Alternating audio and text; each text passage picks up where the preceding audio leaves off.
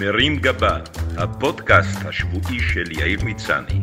מתוך שיש שבת, מוסף סוף השבוע של ישראל היום. והשבוע, מפגשים מהסוג השלישי.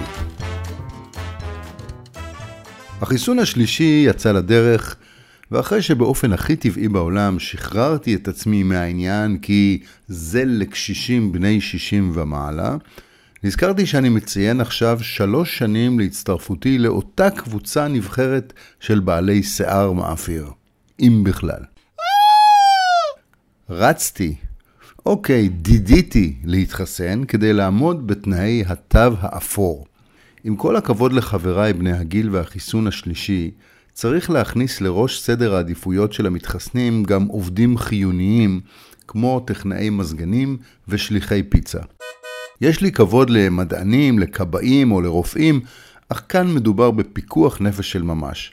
מזגן שלא מקרר, או משלוח פיצה שלא מגיע ומאלץ אותנו ללכת בעצמנו לפיצריה בחום של 40 מעלות, הן גזרות שהציבור לא יוכל לעמוד בהן, ובטח שלא ללכת. החום בחוץ כל כך גדול, שקשה לדעת אם אתה חם בגלל הטמפרטורה, או כי חטפת קורונה. גם ככה כולם סובלים מסימפטומים של חולשה, עייפות והזעת יתר, אז דווקא אם אין לך את כל אלה, כדאי שתלך להיבדק. כולם מפחדים שיוכנסו חלילה לבידוד, אבל בידוד של שבועיים בבית הממוזג נשמע כמו רעיון לא רע. עדיף להתמקד ברביצה על הספה בסלון עם ארטיק ותריסים מוגפים, מאשר להידבק לכיסא בפקקים בדרך לעבודה, או למצוא את עצמך במפגשים חברתיים עם אנשים שלא מאמינים בחיסונים ובדאודורנט.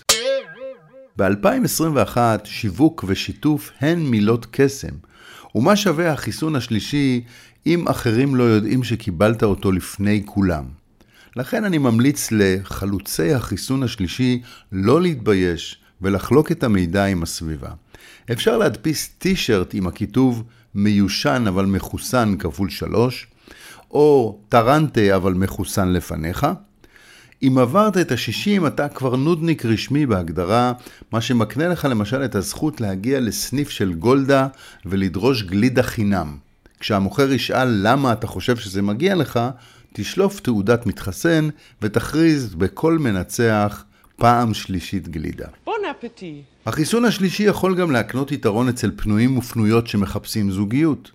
בהחלט הגיוני להעדיף קשר עם מחוסן או מחוסנת, קשיש או קשישה, מאשר עם עול ימים שיחטוף איזה וריאנט הודי ויהפוך לצעיר סעודי שצריך מטפל פיליפיני.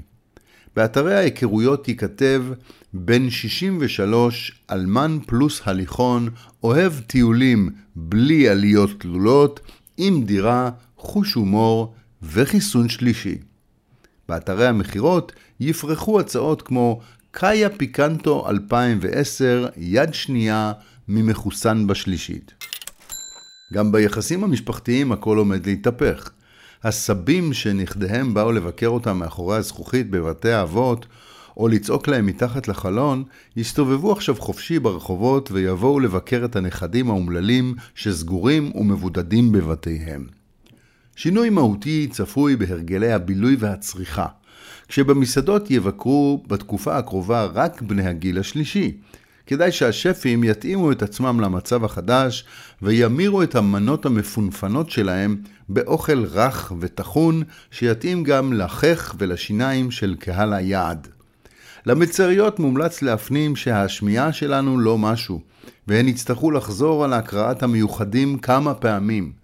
לא לקחת אישית את הכינוי מיידלה, להבין שהטיפ יימסר בשטר מגולגל במזומן וביד, ולא להיעלב כשכל עיכוב בהבאת המנה יגרור בדיחות בסגנון למה השקשוקה לוקחת כל כך הרבה זמן? הטבח דוגר עכשיו על הביצים? מועדוני ההופעות צפויים לעבור שינוי. זאפה וברבי יעבירו את מרכז הפעילות למקומות של דיור מוגן, ויחנכו את ברבי משען, זאפה בכפר ואחוזת זפונים. גם המוזיקאים ייאלצו להתאים את עצמם לקהל הבליינים החדש. עדן בן זקן תשנה את שמה לעדן עם זקן, ותגיע להופעה עם אחד מכוכבי הגבעתרון. סטטיק יחליף את בן אל, תבורי באביב שימי, והראפר טונה ישנה את שמו לדג מלוח. נועה קירל תמיר את ההופעה, ואולי גם את הזוגיות שלה עם מרגי, בערב עם יעקב בודו או ישראל גוריון, ותעדכן את הלהיטים שלה למיליון גרוש, וזה רק אני, השלייקס והחום של ישראל. דווקא הלהיט שלה, תזמינו לי אמבולנס, יכול להישאר ללא שינוי. תזמינו לי אמבולנס.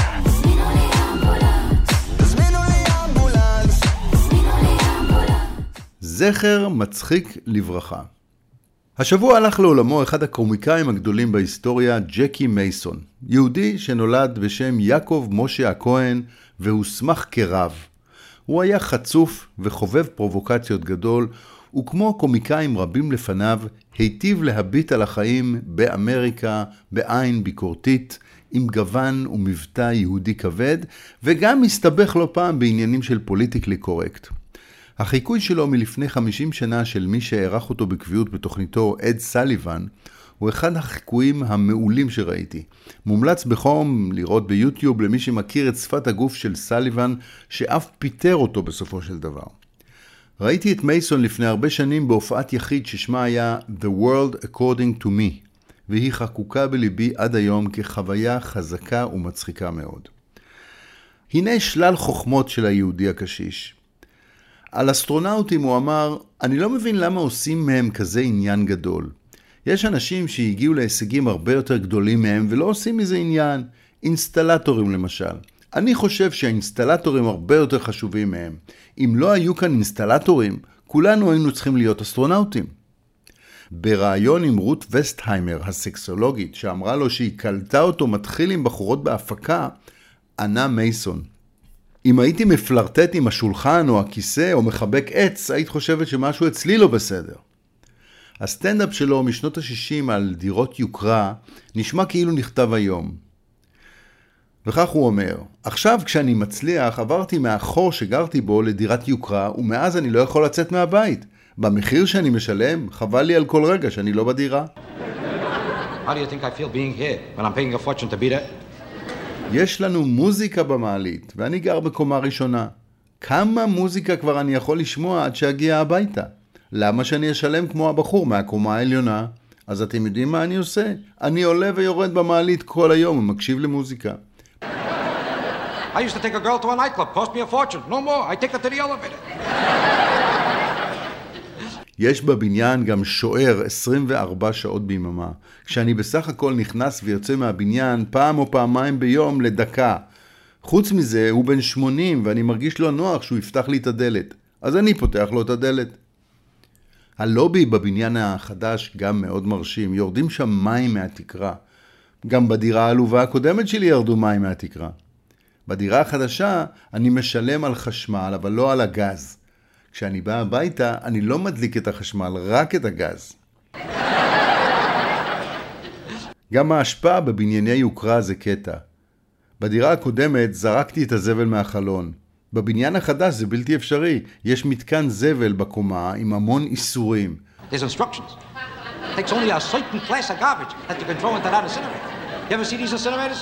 No oily dirt. No plain dirt. No filthy dirt. No bottles cracked. No cracked bottles. By the time I got through reading it, I found out I can throw out anything except the garbage. the garbage I have to keep in my house. יש בבניין בן אדם שממיין למטה את הזבל, ואם זה לא נראה לו, הוא מחזיר אותו אליי לדירה. אנשים מוציאים מיליונים על דירות יוקרה, חושבים שפאר והדר הם עניין גדול. אין לזה משמעות, עושר לא מגיע מחיי יוקרה. אני מכיר אדם שחי בבית, בלי גג, בלי מים חמים, והוא מאושר. אתם יודעים למה? כי הוא מטומטם. שבוע טוב. מרים גבה, הפודקאסט השבועי של יאיר מצני. מתוך שיש שבת, מוסף סוף השבוע של ישראל היום.